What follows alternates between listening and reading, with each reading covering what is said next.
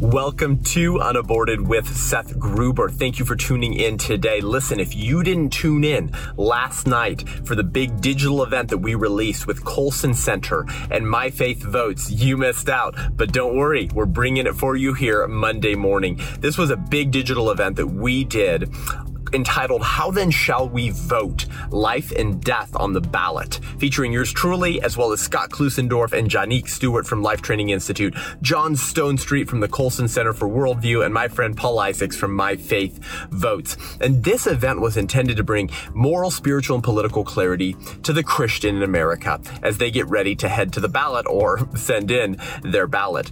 In times of political confusion, which have intensified more so now than seemingly any other time, at least least in our life, Christians can feel disillusioned and questions like, how should Christians vote or should we vote at all have become increasingly common. But when one political party is devoted to the premise that an entire class of human beings, image bearers of God, can be set aside for mistreatment or slaughter, Christians must vote for life. But you know, there's a lot of political myths that get spread and arguments that get hit at Christians on why they shouldn't vote for life or why they shouldn't vote at all. And so we leave no stone unturned and we answer those questions and bring you biblical and political clarity. Buckle up, you don't want to miss this. Here we go.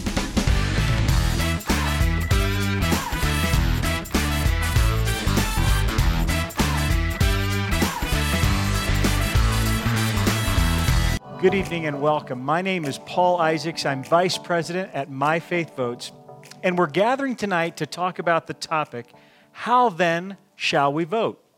Life and death on the ballot.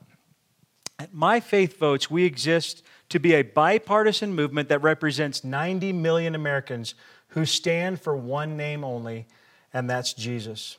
Because whether it's local, state, or national elections, we're standing for biblical truth in the public square. And that's by standing to vote. So we see our Judeo Christian values restored. We recognize that voting represents more than a political preference, but a declaration for God. And as we do, we know that by uniting through what we believe, we're also standing against the opposition that stand against us. So whether it's standing for religious freedom, the sanctity of life, which we're talking about tonight, strong families and marriages, or compassion for those in need, we're committed to empowering every believer by informing them and equipping them to vote their values. And that's by providing biblical perspectives to the political issues of the day, as well as resources to help them apply faith as they vote. At My Faith Votes, we do this for one reason because we know that when 90 million believers stand to vote, we're standing in agreement. And the power of unity changes everything. United, we stand so that America stands strong for God. Now, tonight's event is sponsored by My Faith Votes, but it's co sponsored by the Life Training Institute and the Colson Center. In times of political vision, when there are parties that are claiming moral superiority, Christians can feel disillusioned. Questions of how should Christian votes or whether we should even vote at all sometimes arise. But when the right to life itself is being denied by a particular political party, Christians must vote for life. This digital event will provide political clarity for pro life Christians to engage. With us tonight is John Stonestreet, president of the Colson Center for Christian Worldview and host of Breakpoint. Scott Klusendorf, president of Life Training Institute, a team of professional pro life speakers two of which are with us tonight Janique Stewart, Midwest Director, and Seth Gruber, Director from the West Coast and host of the podcast Unaborted with Seth Gruber. Thank you for joining us, panelists. By the way, I want to say this the, the uh, views expressed by these individuals are their views and not necessarily those of their organization. Am I safe in saying that, panelists? Okay. Scott, I'd like to start with you. Why does the pro life issue trump all other issues? Because abortion is an intrinsic evil. And let me draw a distinction here between intrinsic evils and contingent evils. An intrinsic evil is something that is wrong on the face of it, something like murder, rape. Those are intrinsic evils. But there are other evils that are contingently so, like war, for example. A war can be just or unjust. Poverty. Uh, these are things where we look at the circumstances surrounding these issues and ask, what is it that's at the heart of this? And then we make a decision whether good or bad. With abortion, we're dealing with an intrinsic evil, and here's why. Abortion is the intentional killing of an innocent human being. It is not, as some would say, a mere preference issue like deciding you like chocolate ice cream over vanilla. It is the intentional killing of an innocent human being. And as Americans, we have to realize we do not have the power to stop injustice in third world countries, but we do have the power to have a say in what happens within our own borders. As Christians, we cannot sit silent while a intrinsic evil is left unchallenged. We must engage that intrinsic evil. That's why the pro-life issue trumps other issues. So we prioritize that above other issues. Does anybody have anything that they'd like to add to that? Well, let, let me move to you, um, John. I, I've heard a lot of pastors, they'll say that they're pro life, but they don't believe Christians should be telling their brothers and sisters who to vote for. And most recently, a very well respected pastor, uh, a pastor that I've listened to and had great, uh, I've grown a lot from hearing his sermons, posted something on Facebook that created a social media firestorm where he said that because the Bible doesn't tell Christians the best way to end or de- or decrease abortions, Christians, therefore, have liberty of conscience when it comes to voting and political affiliation. What would you say to that? Was Tim Keller? What would you say to him about that? Well, you know, look, I'm a big Tim Keller fan like everyone else and have, have, grown dramatically over that. And I appreciate his clear statement that evil itself is uh, and I appreciate his statement that abortion itself is evil. Where I would d- disagree with him right there is that we're not talking about two parties that are each trying to uh, strategically end this evil. Mm-hmm. We're talking about uh, parties that have very different views on whether abortion is in fact evil to begin with, mm-hmm. whether it's something that's intrinsically evil, as Scott said, or it's something that's actually an intrinsic good that advances, you know, the the health care of women or that advances our uh, freedom over our reproductive choices, or all the other nomenclature that's used around this issue uh, uh, of abortion. And what we've seen are dramatic differences uh, between uh, politicians and parties uh, in, in, in, terms of enacting policy. Mm-hmm. Uh, there's a there's a big difference between an administration that advances abortion as reproductive rights, both on the domestic and foreign policy fronts, which we have seen in recent memory, and administrations that do not. Now, now, what we hear oftentimes is, you know, that uh, that that a party that's explicitly for abortion or a party that's explicitly against abortion isn't making the difference uh, that their party would even quote unquote wish uh, on the, the bottom line abortion numbers, right? So that's what we're hearing. But the reality is, there's tons of social factors, uh, community by community, uh, and that are affecting these abortion numbers. But there is a difference too, and I think this is key. Uh, between a party that thinks abortion is a fundamental evil that needs to be stopped mm-hmm. uh, and, and a, a party that does not, or that even talks about it as if it's part of a good package of reproductive freedoms. And, and, and the reason is, is the power of normalization. When an evil is normalized, it's allowed to flourish. It's allowed to go on. And there's just an enormous difference between a party that normalizes something that is evil and a party that doesn't. So, go ahead. If I could add just one thing to what John said, I think where Tim Keller made an error, the pro life movement is not only about reducing the number of abortions this is not merely a strategy discussion. And John gave an excellent reason why, in principle, that's so. But as a target, what the pro life movement is aiming at is protecting children in law, a society that sought to reduce racism, but still left it legal for you to act in a racist way and segregate your business and hold slavery as a moral good, would still be an evil nation, even if it reduced racism. So I think we need to be clear, and this is where I think Tim Keller was not clear. The goal here is legal protection for unborn children. Yes, we want to reduce abortion, but that's not all of it. We also want that legal aspect. So it's, it's a lot deeper than that. What Yes.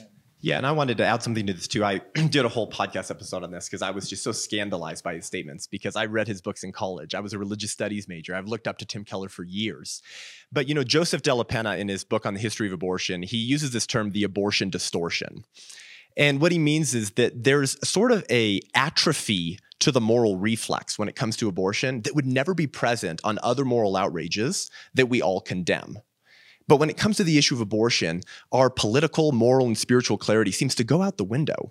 And I, I've talked to people who are part of the pastoral team at Redeemer Presbyterian Church in New York City and said that Tim Keller does a lot for the local pregnancy resource center. So he's adopting some level of personal responsibility. But when we get to that political clarity point, the whole house of cards comes crumbling, crumbling down. You may be familiar with one of uh, Tim Keller's very popular New York Times article from 2018. It was called How Do Christians Fit into a Two Party System? They Don't. And in that article, he pulls no punches in lambasting Christians in the 1850s for their political neutrality on the issue of slavery. In fact, he goes so far as to say that by refusing to use the political tools given to you to restore personhood to the slave, you were actually supporting the social status quo. Not to speak is to speak, not to act is to act. God will not hold us guiltless, as Bonhoeffer says. To not be political is actually to be political. So he says that political neutrality on the issue of slavery was itself a sin, which begs the question wouldn't it have been a greater sin to support the Democratic Party of the 1850s? Of course. But then on abortion, he baits and switches. And while he says unborn children are image bearers, apparently their blood doesn't run deep enough or hot enough for him to encourage believers who hang on to his every word to pick up the political tools that our founding fathers gave us that puts power in the hands of the people and use that voice, as Proverbs 31 8 says, speak up for those who cannot speak for themselves. Use that political voice to restore personhood to preborn image bearers. Keller seems to have forgotten that abortion is wrong for the same reasons that slavery is wrong it denied personhood to an entire class of image bearers and dehumanizes them in order to justify their mistreatment. And that type of messaging in the church is wreaking a lot of havoc and damage because it leads to apathy, and nothing is more deadly than that. We're gonna we're gonna head down this path uh, even more as we go along. But Janique, I'm going to go to you for a very loaded, charged, explosive question. I hear people say from both sides, when it comes to a party, they'll say, I don't know how someone can be a blank or can vote blank and be a Christian. So it can be like, I don't know how you could be possibly be a Republican and and and be still be a Christian. Or I, and I've heard this from people I know that say, I don't know how you can be a Democrat and be a Christian. As it relates to this issue, what would you say to that when, when someone says, and, and I'm going to get really particular here because we are talking about life, and, and so we're going to bring the party into this one. Because one, one looks like it's a little bit more pro life than the other. Can we all agree with that, right? Can, can, can a pro, is there a place for pro life Christians in the Democratic Party? Is, can someone be a Democrat? You see what I'm saying? Is that, how would you how would you? Well, go on. that? That you sort of, can someone be a Democrat and Well, this is the. I mean, I've heard people say. I don't know how someone Mm-hmm. can be a Democrat and be a Christian. I've also heard the other one. But, but since we're talking about life, what, Mm-hmm. Yes. what would you say to that? So, a couple of things, and just to kind of simplify it and bring clarity to the issue, I think one of the reasons why sometimes, just to give them the benefit of the doubt, I think it's really important that we recognize the reason why some people feel that way is because number one, they're not aware of the platform that each party represents. Just as an example, if you actually do your due diligence and do your research, it's very clear when you actually look at the Republican platform, it actually says that we affirm the sanctity of human life and that they believe that the unborn has a fundamental right to life. They also go on to expound upon that, that the right to life is inalienable. It doesn't come from government, it comes from God. And that's what our forefathers said. When you actually look at the Declaration of Independence, the very founding documents, and it's very interesting because it actually says, you know, we hold these truths to be self evident. We all know that. But then it says that the inalienable rights that come from our Creator, right, the right to life, liberty and the pursuit of happiness. But I actually like the next sentence that people often forget or they negate. It actually says to secure these rights, government was instituted among men, deriving their just powers from the consent of the governed. That's we the people. So, if we don't know what the platform is, then we're certainly not going to really know how they prioritize the issues and the policies that go along with that. Now, in contrast, and this is a stark contrast, we have one side protecting life, defending it, and affirming the inalienable right to life. The other side, right now, the Democrat platform is very clear that they support not only a woman's right to abortion, but they like to use euphemisms, which I'll I will come back to because I think that's actually part of the problem. But they like to use words like reproductive health, but they believe in codifying Roe v. Wade and a lot of pushing back the pro-life gains that we've actually made. So I think when someone says, oh, "I'm not really sure how someone can vote Democrat or vote Republican," my question to them is, "Well, how are you prioritizing issues?" And first and foremost foremost, how do you believe the Bible prioritizes issues? Do we prioritize life? Does God prioritize life? In fact, even when you look at, even in the book of Genesis, I mean, when you think about after the world, when when God, we had the flood, then after we came back from them in Genesis 9, it actually talks about what happens, the penalty. That's ultimately where the death penalty came from. He who takes life right? Mm-hmm.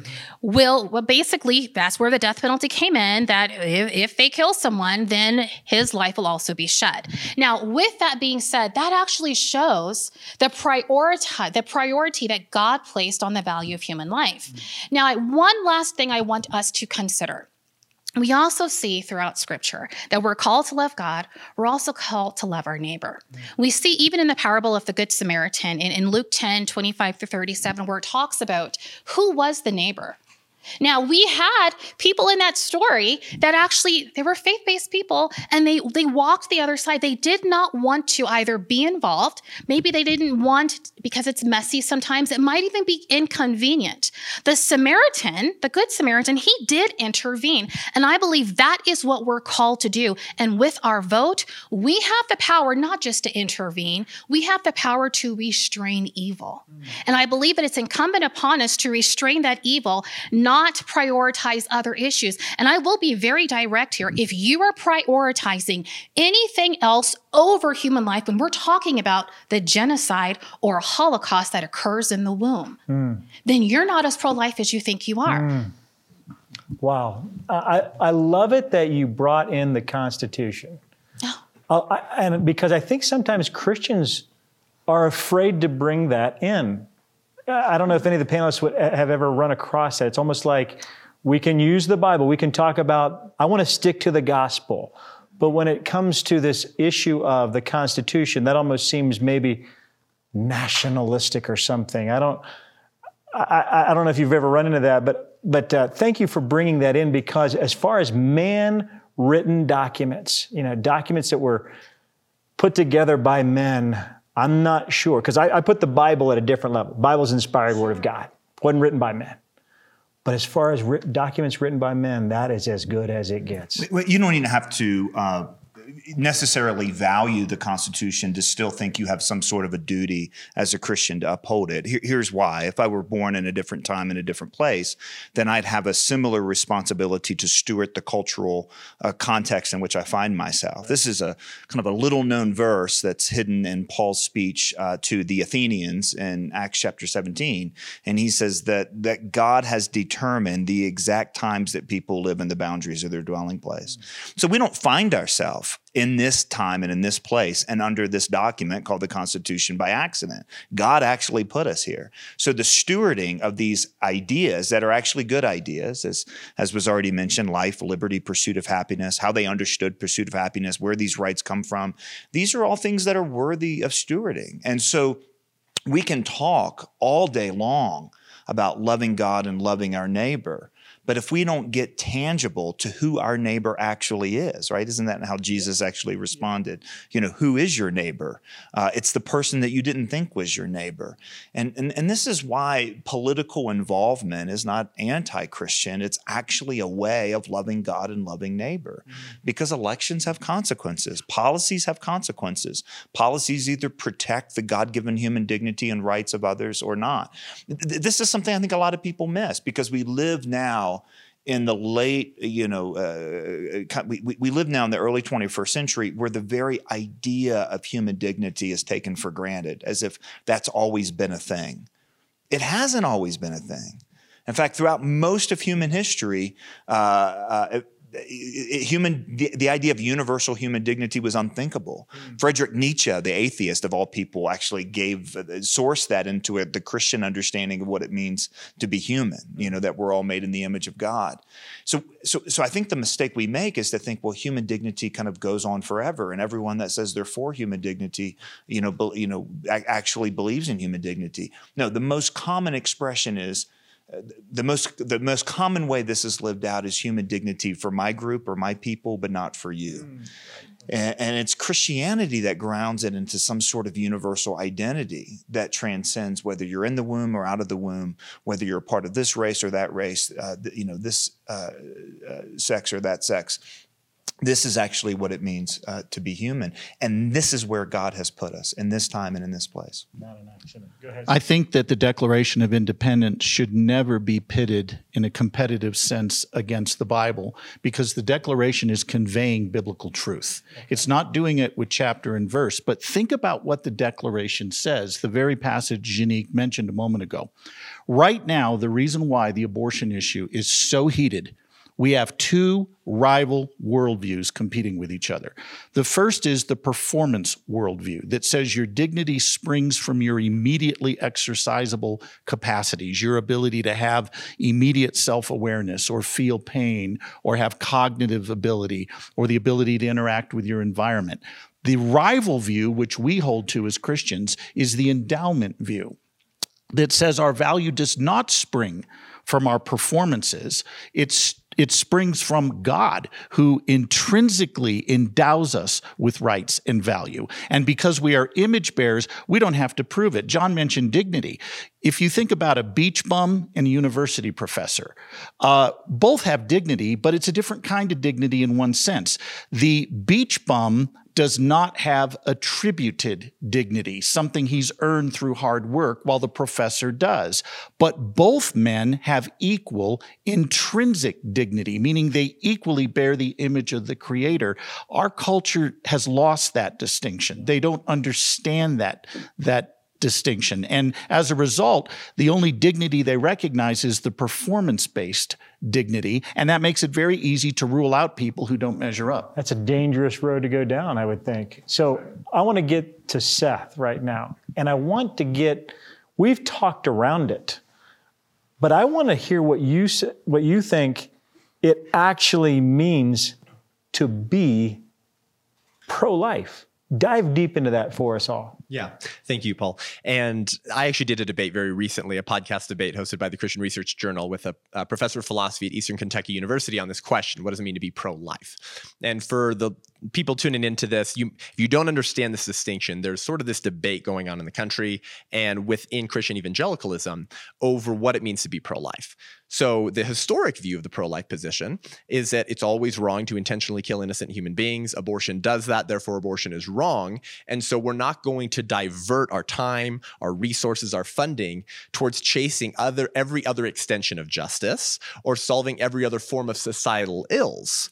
Now, this would be the whole life or consistent life ethic. Maybe you're familiar with that. It says something like, and this is where you hear people say, you're not really pro life unless A, B, C, D, E, F, G. And usually they fill in a bunch of leftist virtues from a leftist worldview. They'll say, well, you can't actually oppose killing children in the womb unless you support open borders, universal health care, universal basic income. You say America is systemically racist and you're focusing on solving poverty. Let me say what I've heard in the in pro-life work. It's you're not really pro-life. All you care about is the baby. You don't care about right. the mom. You don't care about the life after right. and the story that she was born in. Keeps keep going. Yeah, and, and I'll get to why that's false. But the first thing I like to point out is that is that even if that were true, that's a heck of a lot better position than their position.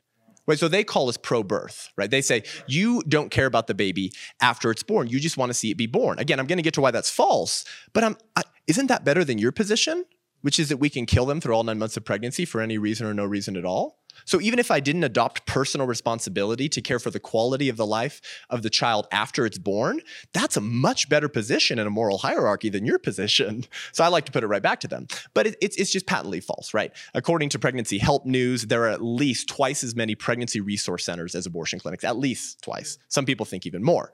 And the vast majority of these pregnancy resource centers, which you're very familiar with, Paul, because of your background, provide a whole cornucopia of care and services for the mother, the child, the father before and after birth. They offer counseling and, and uh, parenting classes, free diapers, free baby boutique clothes, sometimes even food and housing. So it's just patently false. And then, of course, the Catholic Church, which is, I mean, the biggest religious institution within the pro life movement does a very good job caring for quality of life for people after they're born. So this debate is actually very dangerous because what it does is it tells pro-lifers that if they want to live up to their position, they have to do more meaning that their pro life beliefs must apply to more than just abortion. And I love to say, really, so I guess the American Cancer Society isn't really anti cancer because they only focus on solving one disease and not many.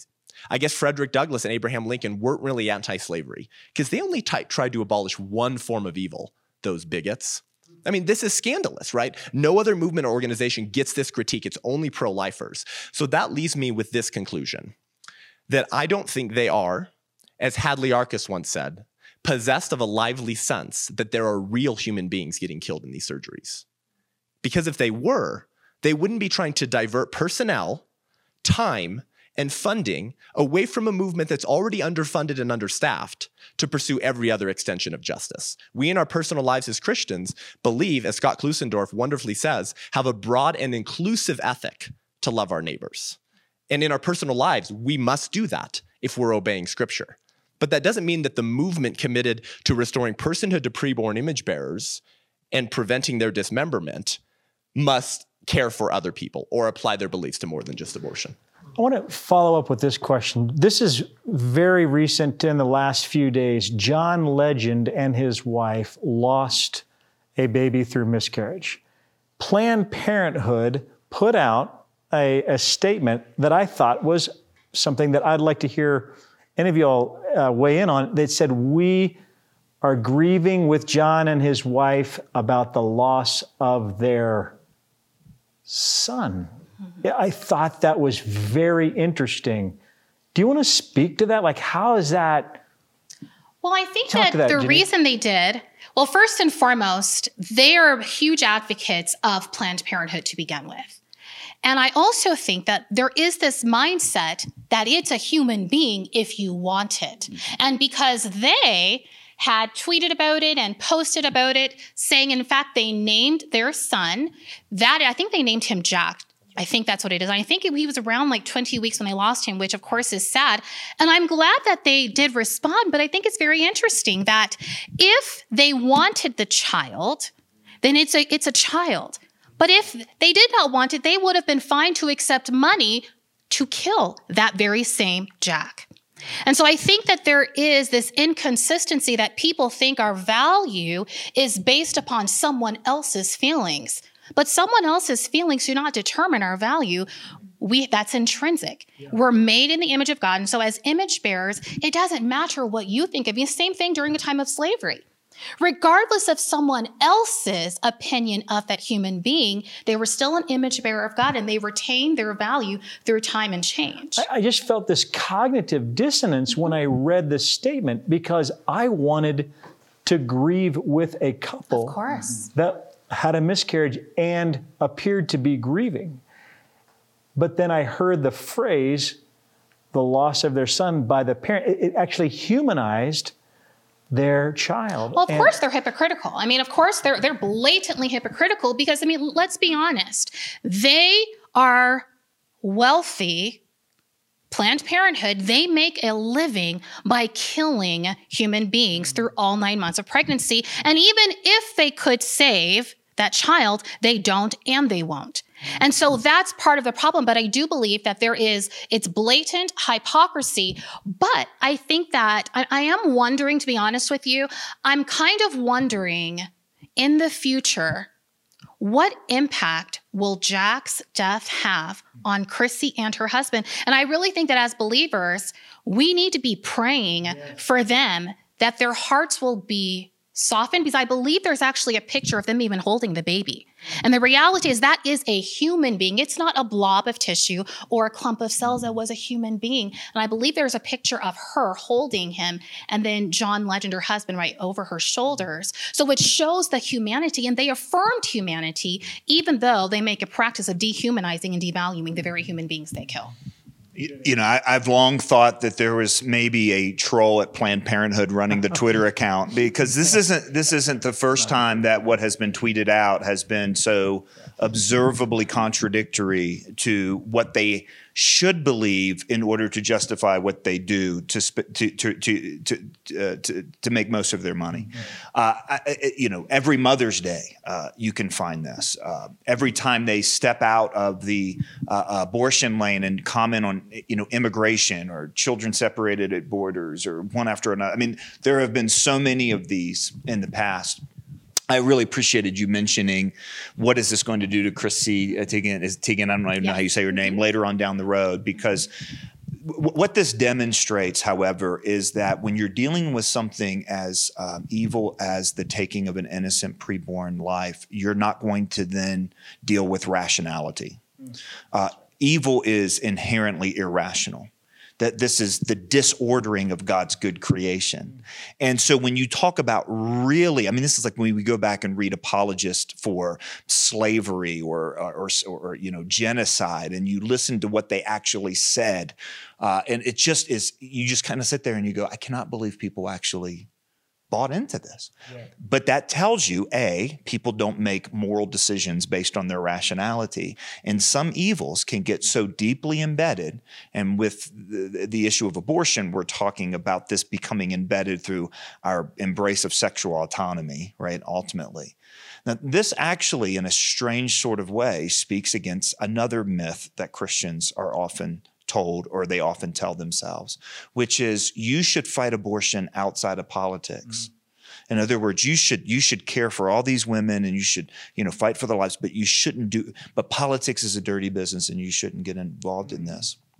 Um, I, uh, uh, look, there are times when a culture is so confused because of embracing irrational evil, you have to have a political line drawn in the sand. Look, do we think most of the southern states were ready for the Civil Rights Act in the 1960s? No. They needed a political line in the sand that then moved the culture. I believe, as my mentor Chuck Colson said, that most of the time politics is downstream from culture, but sometimes you need it upstream from the culture. And, you know, the, the irrationality that was surrounding that whole story of that post, and I watched this going, wow, uh, tells us we need political stops to literally protect us from ourselves, protect us from our bad decisions and our moral irrationality that has dominated. The, listen, Planned Parenthood has been caught in such despicable circumstances, whether we're an, an, abortionist and the lack of regulation. And I mean, look, we can talk about the videos that revealed that their willingness to, to sell body parts. Uh, we can talk about all kinds of ways they're willing to break the law. All of the videos about recommending minors go across state lines to avoid parental notice. I mean, listen, what explains the fact that they still exist? When so many other organizations and so many other movements have been just basically uh, wiped off the map because of bad behavior, there's something here beyond rationality. This is why, uh, listen, the least we can do is vote about this. Yeah. The least we can do.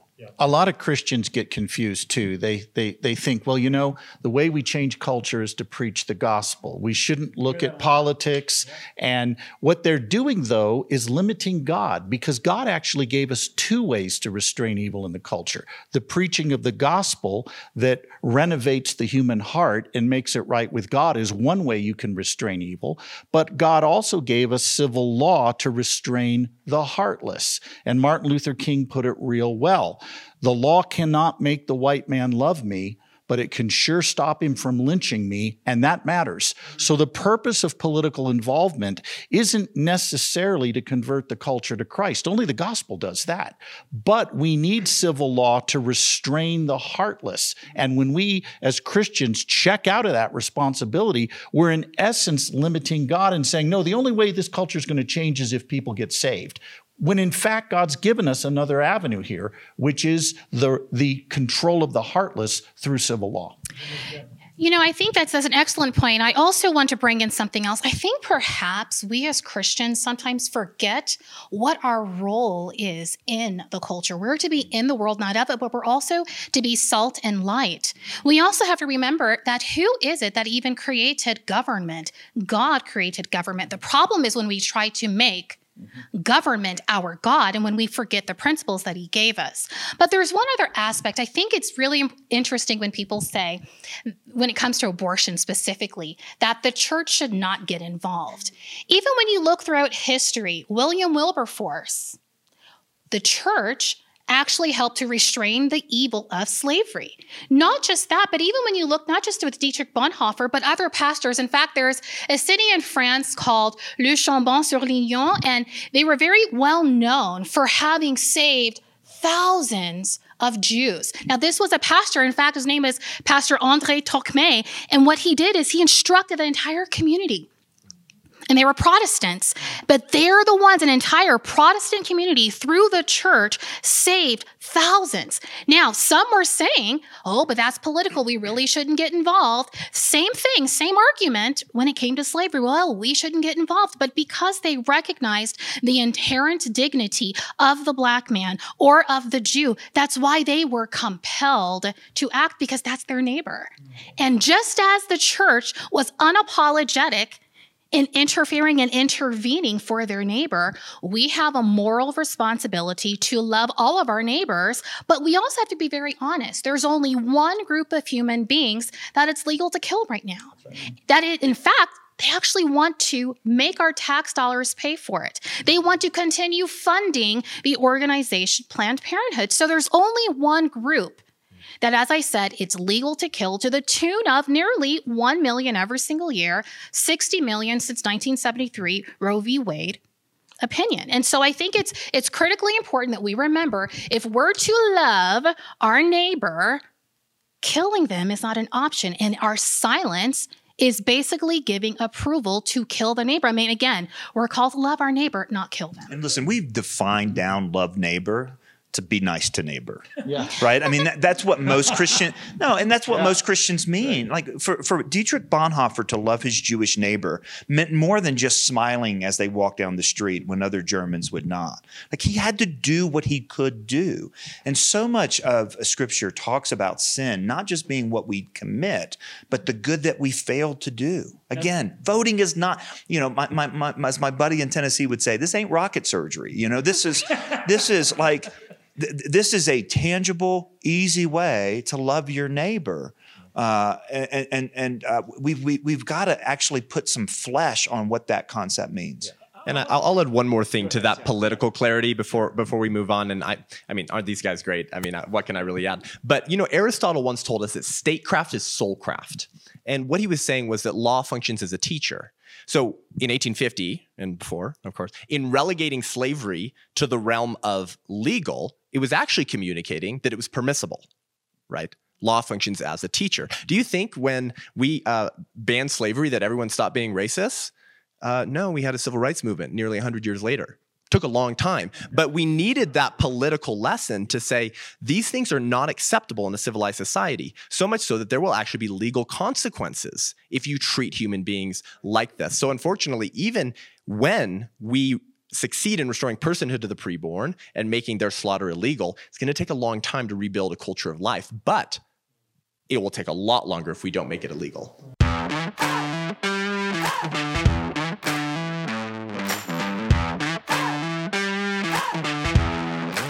Hey guys, I hope you're enjoying this conversation between Paul Isaacs, myself, John Stonestreet, Scott Klusendorf, and Janique Stewart. They're really something, aren't they? Incredible people fighting for life. And I hope as you're listening to this, you're thinking, come on, yes, amen. Those are the answers that I've been seeking for. And that's why we did this event. We want to bring that clarity to our brothers and sisters in Christ who are disillusioned by our politics and so are either refraining from engaging in the political life or sometimes even casting their vote for the party of abortion. So please share this episode with people. If you're thinking, man, if only I could get more people to hear this content, then consider becoming a patron of the show by going to patreon.com forward slash unaborted, patreon.com forward slash unaborted. And you'll see some really exciting tiers there and the different tiers that you support the show at will give you different perks that you'll have access to to get more equipped to defend life. It's for you. It's for everyone, but your help as a patron enables us to reach more people. All righty. Give the show a rating and review. Let us know what you think. We're going to get right back to this incredible conversation.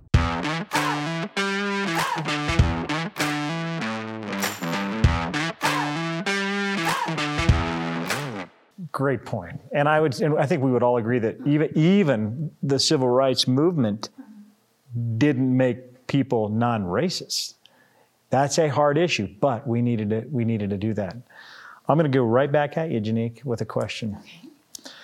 What would you say to the Christian that says, I'm pro life, but I could never vote for a guy who calls people names and says crass things over and over again, blah, blah, blah? Because we hear that, right? Great question. I think it's really important for us to consider several issues there. Number one, again, going back to is there a priority? Does God even have a priority? And so I think when we even think about that question, we also have to consider Am I going to punish an entire group of human beings because my feelings get hurt when he says something? We're not punishing Trump or, or whoever it is that we're talking about by not voting for them. We're actually punishing an entire group of human beings that are going to be, sorry, lynched in the womb. And so we have an opportunity to vote in a way that will save the most lives, but I'm not going to do that because my feelings are hurt.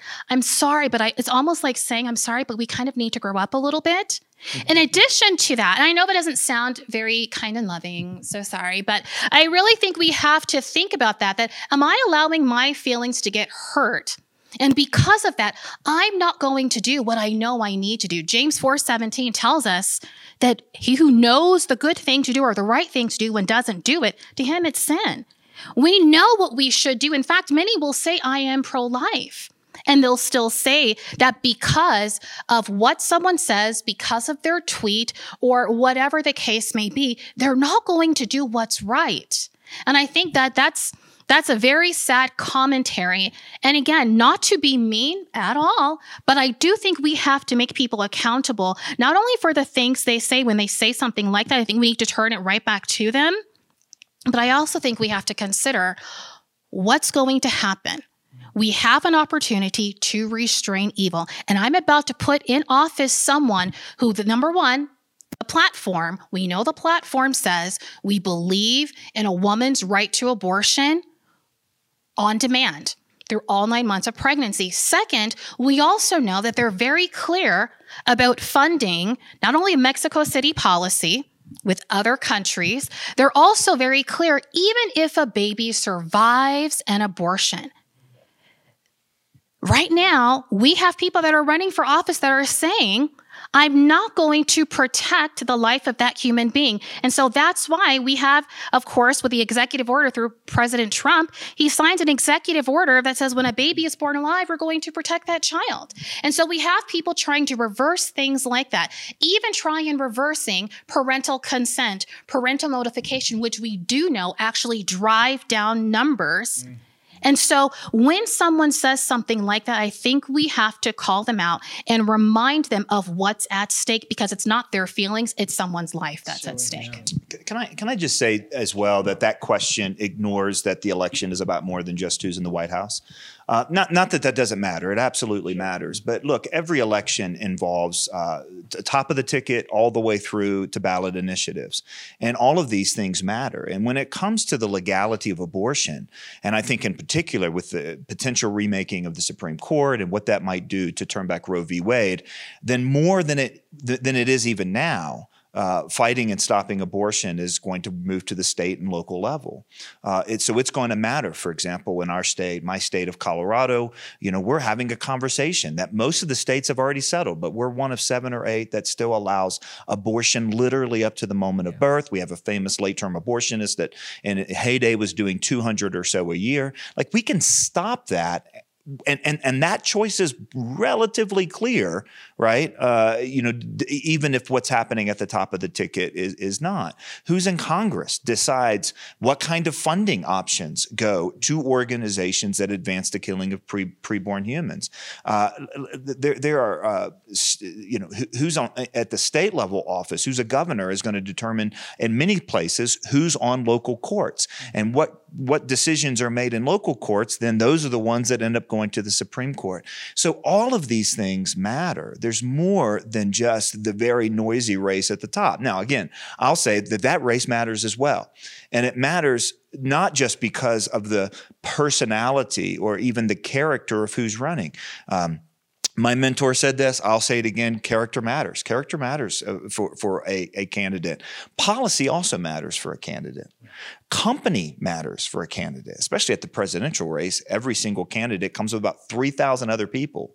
And that's not even his judicial appointments. That's just talking about who's filling department heads and so on.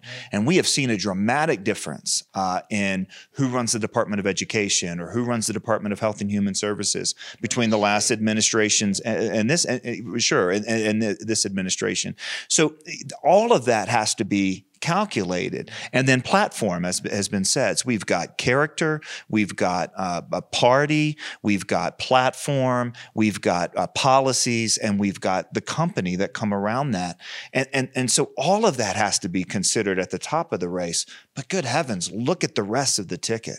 Uh, there are enormously important issues that are going to be decided upon uh, that have nothing to do with how late we stay up on November, whatever it is, hey, uh, Paul, you know, way past our bedtime. Can I just say one other aspect to that? I actually had this conversation with someone on the plane when I flew into Orlando on Thursday.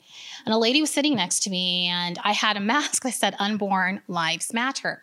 And so, of course, we got into a huge discussion, but it was kind of the same question of, how could you even vote for someone who says such offensive things, etc.? There's no way I could vote for him. And so I did say this to her, and it did get her to stop and think. I said, Miss, I said, can I ask you a question? I said, do you identify though as pro-life? And she said, yes, I do. She's like, I told you about like your mask. I'm like, okay, no, no, no, we're on the same page. I said, but imagine if we were in the 1850s and it wasn't Lincoln that was on the ticket, it was Trump back then. But he was saying the same things that you find offensive. He was tweeting the same thing as tweet, tweets were available. You know, Twitter, you know, was out back then. I said, but would you tell me, are you telling me then that you would not have voted to end slavery or vote for a candidate such as Trump who would have ended slavery because your feelings were hurt by something he said? Yeah. And she said, "Oh, I never. I, I. That's a different way to look at it." And I said, "No, that's the only way to look at it. Is you're saying that evil that we have to restrain evil, essentially. And you're saying that you're pro life. I don't think anybody would have ever voted that way back in the 1850s, saying, Well, I'm so sorry, but Lincoln hurt my feelings. They knew that slavery was wrong. It was a non negotiable, and abortion should also be such a, a non negotiable. Such a great point. I'm really struggling over who to ask this next question to. Um, but what I guess I'll do is I'll, I'll go to Scott, if I could. I'm going to ask you this question. Since we all long to see the end of abortion, should pro lifers only vote for candidates and laws that ban abortion outright? That's kind of a, a controversial statement that I'm, or question. Are we comprising our beliefs if we vote for a politician that will allow exceptions in pro life laws? So, this vote of can I vote for let's say, a pro choice Republican? If you see what I'm saying, is there ever a case that can be made for that? Well, there's two questions there. Let me take the second one first. At the legislative level, politics is party driven, not individual driven. So I'm going to speak only for myself here. If in my district I have a pro life Democrat running against a pro abortion Republican at the legislative level, I'm talking House, Senate, I'm going to vote for the Republican, even if he is pro abortion. Here's why the pro life Democrat will never get a chance to cast a pro life vote if his party is in power because the Democrat Party will absolutely squash any attempt to pass a pro life bill. Not only that, they'll promote bad bills that will put children's lives at risk. 90% of Republicans are going to support a pro life bill, and I'm not worried about one or two that won't. So I'm going to vote pro life by making sure we have the party apparatus in place to advance legislation. Uh, now, the next, the first question you asked really comes to this question: What does it mean to vote pro-life? And here's my answer: You vote pro-life to advance the good and restrain the evil insofar as possible given current political realities that are in front of you. So if I have a choice to restrain the evil of abortion, even if it's not an outright ban, and I do not have the votes, do not have the political power to save all children, then I'm going to work to limit the evil insofar as possible given what's confronting me. And I thought Pope Benedict, when he was actually Cardinal Ratzinger, made this point very well uh, when he talked about pro life politicians who vote for bills that are less than perfect. They're not compromising their beliefs if they remain committed to saving all children, but recognize that in a given uh, election cycle, they can't do that. So then, what their next duty is, is to restrain the evil and promote the good as much as they can. A very thoughtful answer. Thank you for that. I'm going to go to you, Seth. Many of our opponents, and by the opponents I mean pro-choice, uh, and even those who identify as pro-life, claim that if you look at the data, abortion rates actually decline during Democratic administrations. These people then tell you that the pro-life movement uh, tell the pro-life movement that if they really cared about saving babies, we talked about this, they would vote Democrat for Democrats whose policies help decrease abortions. Right. Uh, first, is that true? The second, is this an acceptable strategy? Right, good question. So if you actually look at the at the data and the numbers of abortions, you'll see it actually declining for quite some time across Republican and Democratic presidential you know presidents and their whole administration so you know it's kind of it's kind of confusing to tell someone that because it's actually been decreasing across party lines. So that's one thing to point out and that's good and i think we have a lot of evidence to believe that that is due to pro-life efforts and pro-life legislation. Michael j new at the charlotte lozier institute has done great research showing the impact of lives saved by state legislation that saves lives. But secondly it's it, it misunderstands the, the whole debate right? Because we are the goal of the pro-life movement is not to decrease abortions. We're going to celebrate that if that happens. You know, but the goal of the pro-life movement is to make abortion illegal and unthinkable. So, question for our, our those who identify as pro-life but say, I got to vote for Democrats because they're going to lower abortion. Does the Democratic Party want to make abortion illegal and unthinkable? Because you say you're pro life, then you have to support the goals of the pro life movement, the, restoring personhood to the preborn and making it illegal to kill them and having legal penalties if you do kill them. Well, does the Democratic Party want to make abortion illegal? Um, well, considering that it's part of their platform to protect abortion through point of birth, and only three Democratic senators voted to protect infants who survive botched abortions, I'm going to go with no. Do they want to make it unthinkable? Well, considering that they refer to abortion as reproductive justice, and the unborn child is insensate blobs of tissue and merely the property of their mother, just like that same party said that another class of human beings in the 1800s were property of someone else, I'm also going to go with no. Right. So the goals of the pro life movement cannot be accomplished by a party committed to protecting abortion through point of birth. And remember, statecraft is soulcraft. So in, in saying this thing is legal, you're saying it's permissible, it's acceptable in a civilized society, and the preborn is not someone that we want to protect. So what does that teach the next generation? Each generation that we want to hand the reins of the pro-life movement to so that they'll end it? Well, it teaches that next generation that it is reproductive justice. It's feminism. It's women's rights to kill children in the womb. So as long as that party continues to entrench fetal bigotry in the society, then we cannot restore personhood to the child and we can't accomplish our goals, which is to protect them in the womb because abortion is always wrong. There, there's also a statistical problem with the claim that the rate goes down under Democrats. People who say this always ignore the presidency of Jimmy Carter. They start with Reagan. The rates went up 33% under Jimmy Carter, and they went up only 1% under Reagan. Reagan actually had a, a, a massive decline in the rate of increase in abortion. Not only that, they failed to point out that under Bill Clinton, the CDC no longer required states to report their abortion data. California Maryland, the District of Columbia opted out of reporting. Where do the majority of abortions happen in this country? Some of those states, California is a huge truckload of abortions every year. And so Clinton got credit for lowering the abortion rate. He didn't lower any abortion rates. California just quit reporting its data. And that's the math behind this. It's a it's a false claim all the way through as soon as you look at it. And the second thing we have to we have to point out is that it, within this critique, vote for Democrats because they decrease abortion, you'll hear something like this. You'll hear something like, well, you see, pro lifer, Democrats address the underlying causes of why women choose abortion in the first place. So if you're really pro life, wouldn't you want to address the status, the heart of the matter? Because if that's what's driving women to get abortion, well, let's go to the root. So that's what they say. Now, again, I'm not even sure that we can make that case, but that's what they're saying. But this is this is scandalous. We would never say this about any other issue because there there are underlying causes to all other types of certain behavior. But that doesn't mean it's misguided to pass laws against them, right?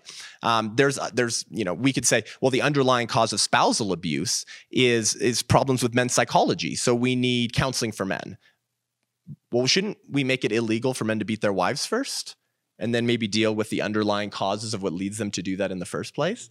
It's scandalous, right? And by the way, the, uh, racist Democrats said similar things about the slave, about slavery. They said that, well, abolitionist states are actually having higher rates of racial bigotry, racial violence because those pesky anti slavery Republicans are trying to ban slavery. And so it's creating tension in states that are very used to owning human beings and treating them like cattle. So if you were really anti slavery, you'd vote for the Democratic Party, which will decrease instances of racial bigotry and hate crimes unbelievable, scandalous. But if when as soon as it, this is why the abortion distortion, there is a moral atrophy happening in our moral reflex on abortion that is not happening on any other issue. So, what does that really tell us? It tells us that some of these individuals who claim to be our allies, and certainly those who claim to be our opponents, don't actually believe the unborn child is a full human. So that's why we have to pass laws that function as a teacher while also engaging in the cultural wars to make our case in the public square, showing the humanity of the child, the inhumanity of abortion, and illustrating that any argument used to justify the taking of unborn human life cannot be confined to the womb. Those same justifications can be used to justify killing born people as well. Wow. We have uh, had a lot of information there, and it's been amazing for me. I wonder, we have a we have a, a live audience with us tonight that may or may not have some questions, and we have, I think, a microphone that we could get to them. And just for anyone that has a question, if you could just raise your hand, we're not going to put you on camera, but we would like to hear any questions that might be there for the panelists or thoughts. Okay, question number one from my friend Luke.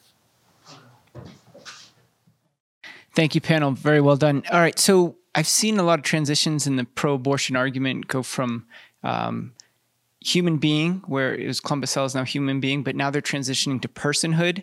Can you speak to that argument? If you do, do you know which argument I'm talking about? Yeah. Okay. Yeah. Anytime somebody says to you, the unborn are human, but they're not persons, I want you to look them in the eye and say, what's the difference? Have you ever met a human that's not a person? Those of you with teenagers don't answer, but everybody else, you get the idea.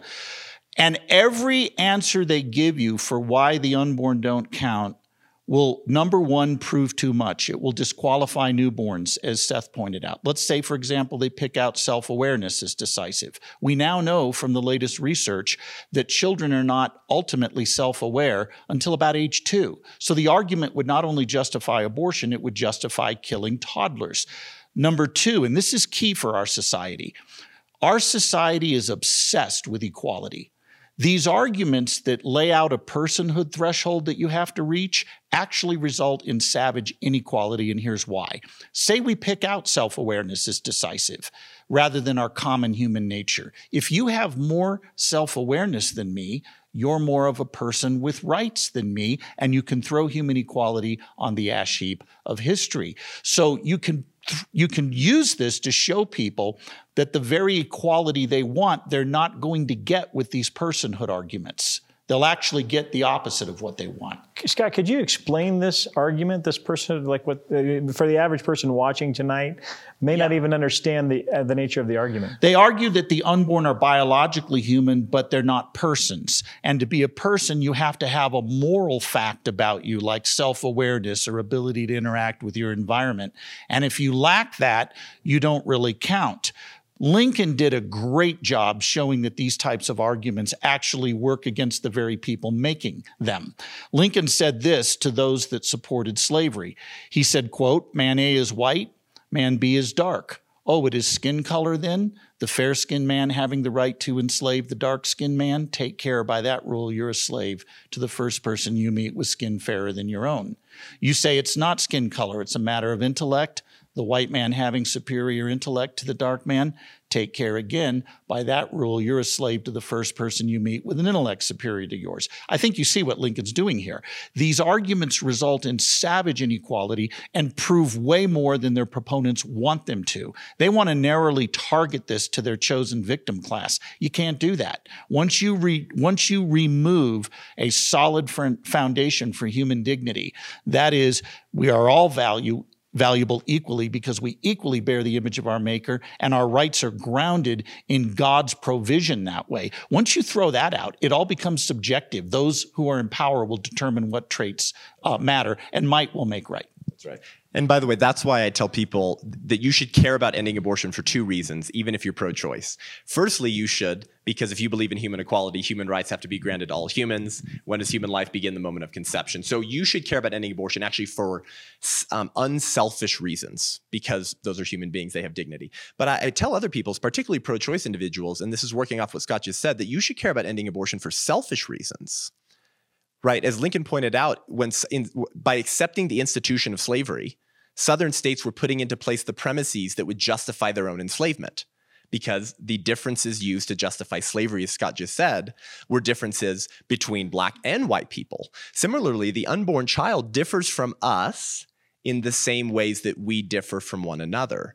So the argument to kill unborn human beings cannot be confined to the womb. So the pro choice individual, in accepting the institution of abortion on demand, and the premises that make it plausible in the first place, namely that not all humans are created equal, they are also putting into place the premises that will justify their own enslavement. In other words, if we can kill unborn children for having less desires, well, desires come in varying degrees. If you are a Buddhist and you accomplish nirvana and you have no desires, can I kill you? If I have, have I not violated your rights? I guess not.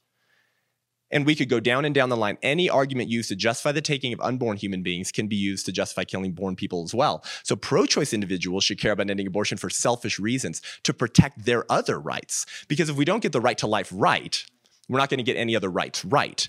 And look around the society in the country right now. What is happening?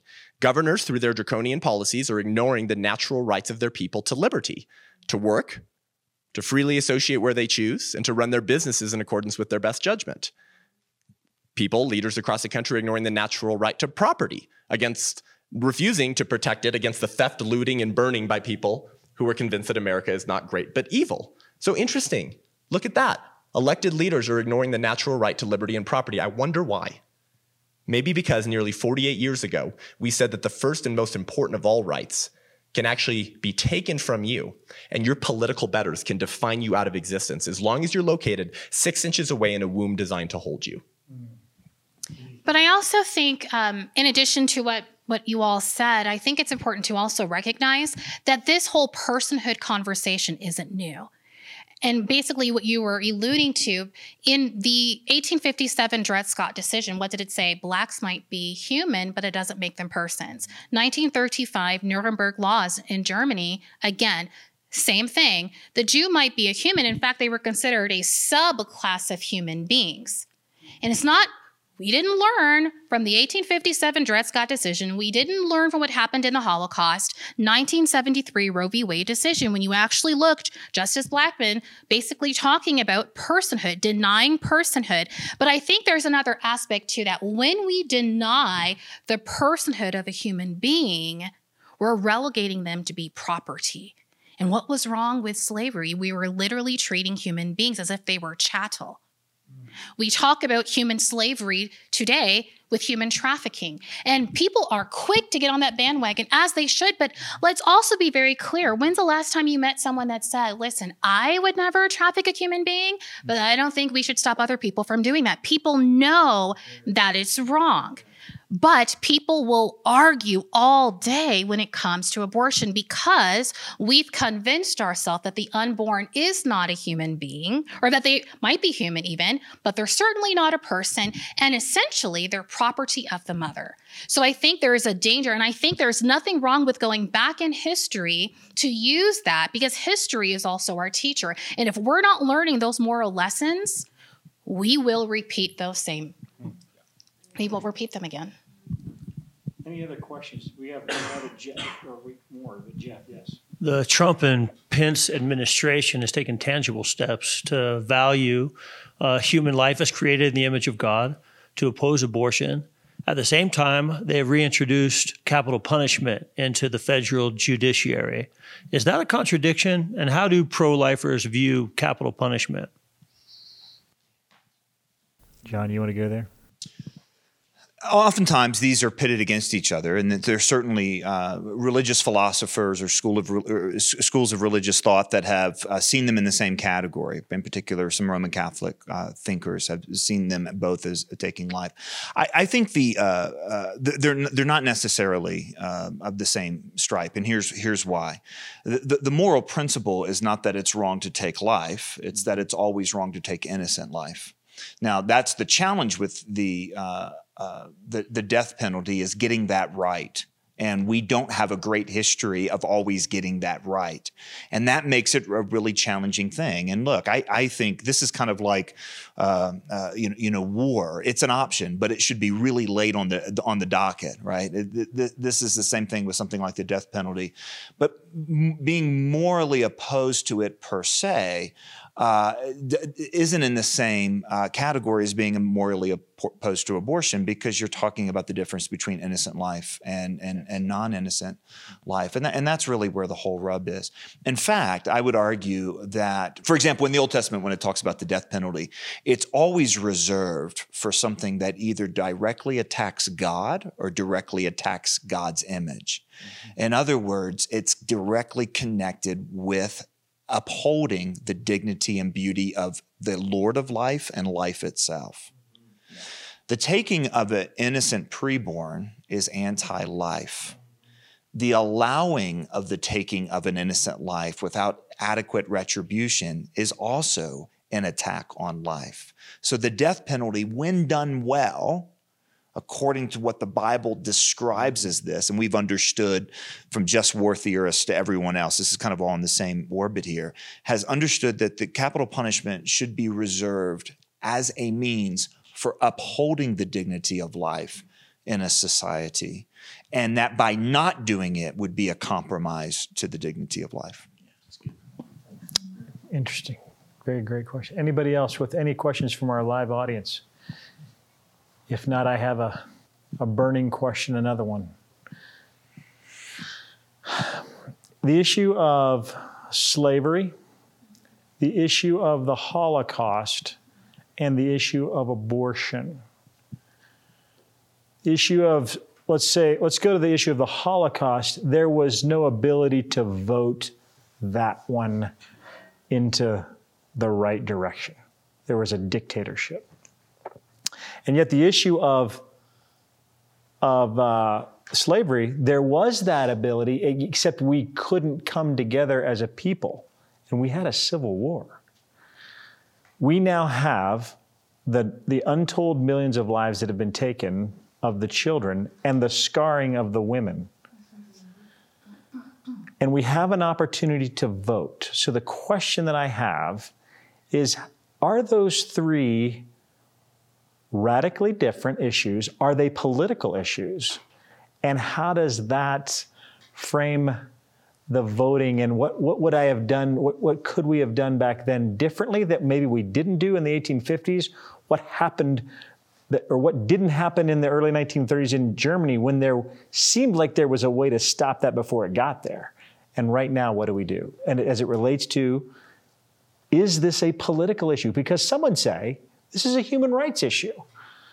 And then you're, you're kind of scratching your head and saying, oh, maybe it's not a political issue.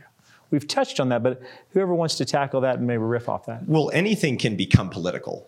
Anything can be politicized. Hmm. That doesn't mean that if and when that happens, it has somehow become a political issue. I mean, we understand that that's a moral and spiritual issue. I mean, one of the miscarriages of justice in the 1850s was that we said that slavery was purely a political issue, right?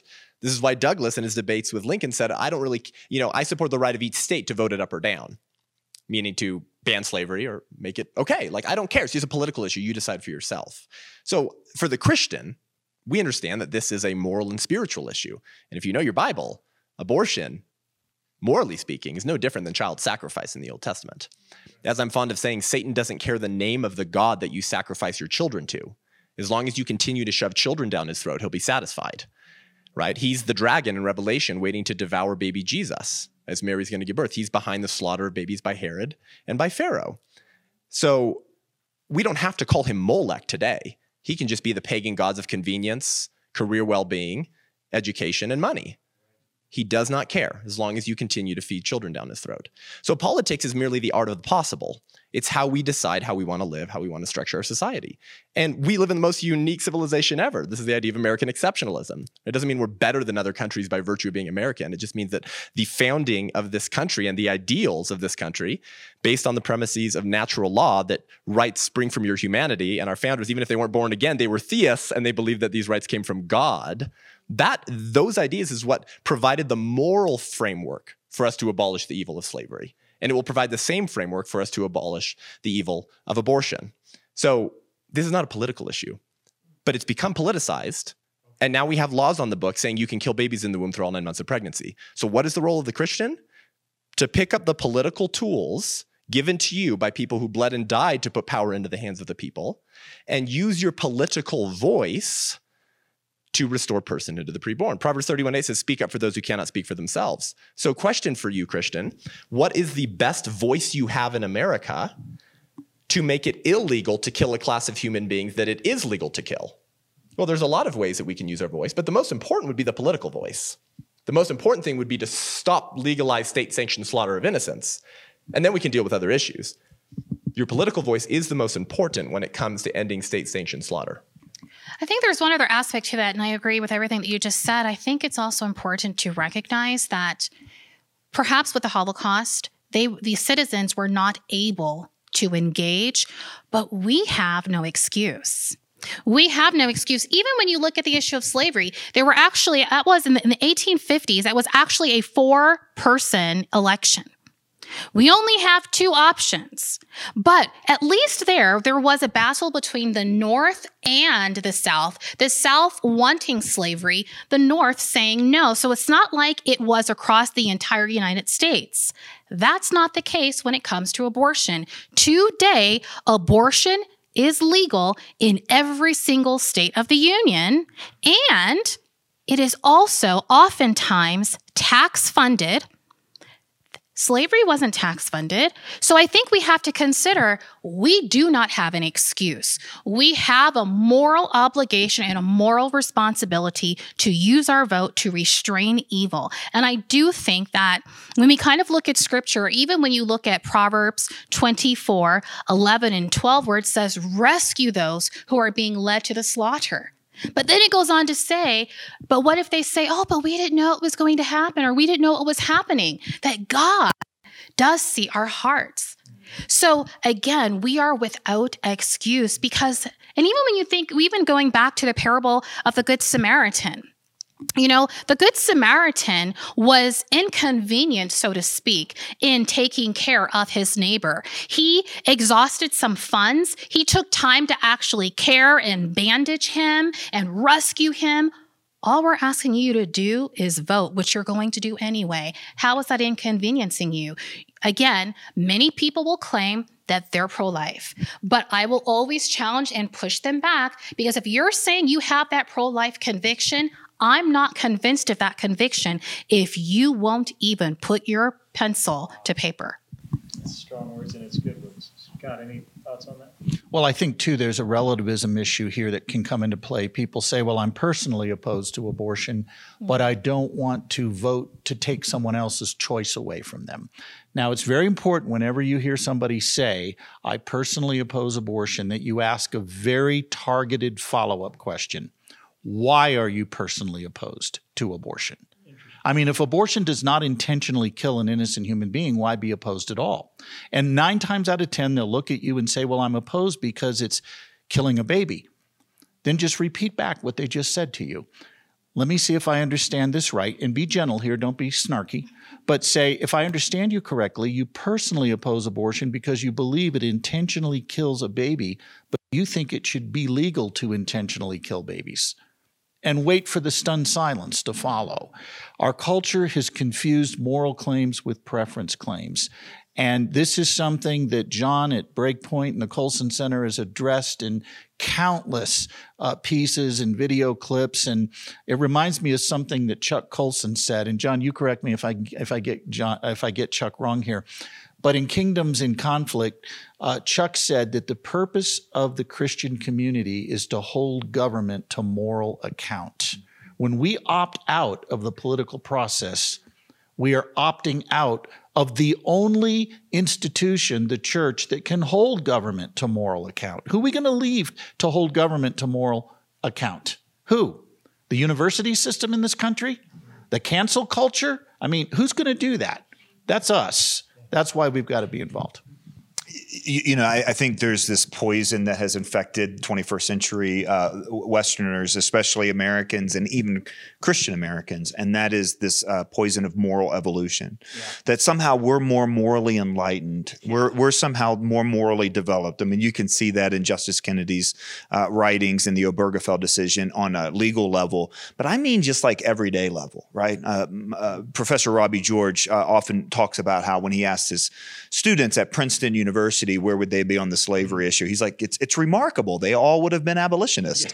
Yeah. You know, no one would have been on the wrong side of history. And and he notes that that's really just ridiculous because we are so influenced by our culture. And I look at our time and our place right now, and I look at such a deeply, in, you know, embedded evil like abortion, and that really we, we, we, and, then, and then compare that for example to the famous stories of german christians who you know sang their hymns louder on sunday morning so they wouldn't hear the trains going by uh, packed with, with with with jews and so on and, and, and we realize the moral culpability not only of those who did the evil but those who knew it mm-hmm. and actually wouldn't say it and, and I, I somehow think we have this blind spot because of this belief that well man i'm so glad we're past that. You know, I'm so glad that we've evolved past that evil. This is the evil of our day. Mm-hmm.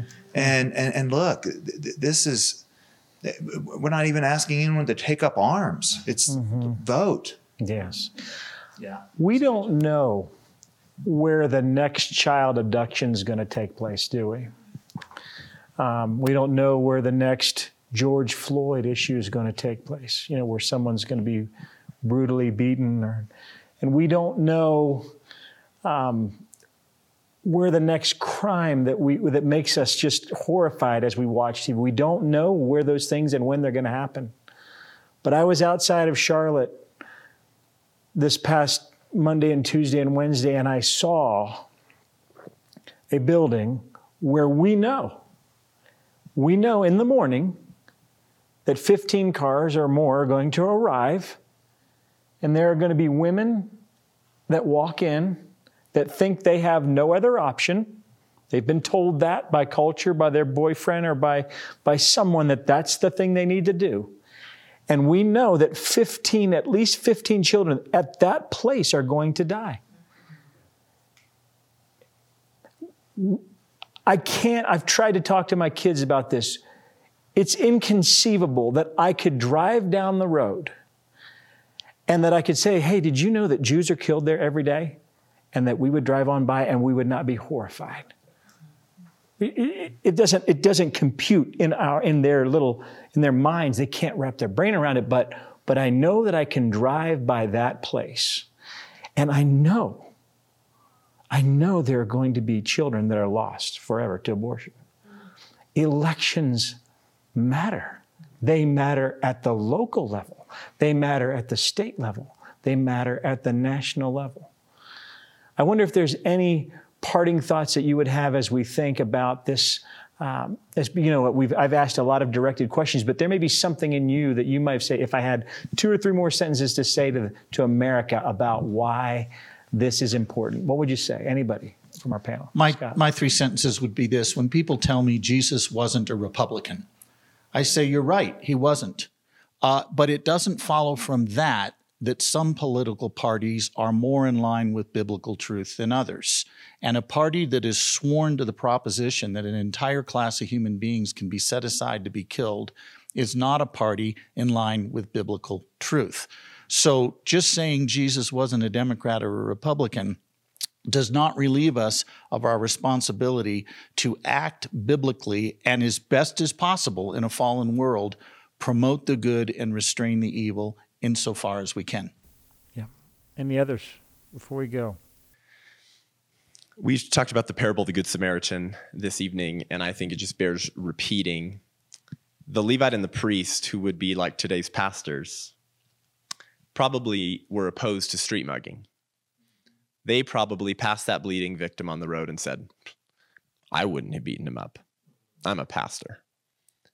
But when they had the opportunity, to save a bleeding victim, they did not do a single thing. In fact, Luke's gospel says they actually walked by on the other side of the road. So they actually went out of their way to avoid their spiritual responsibility to love their neighbor, hold back those staggering towards slaughter.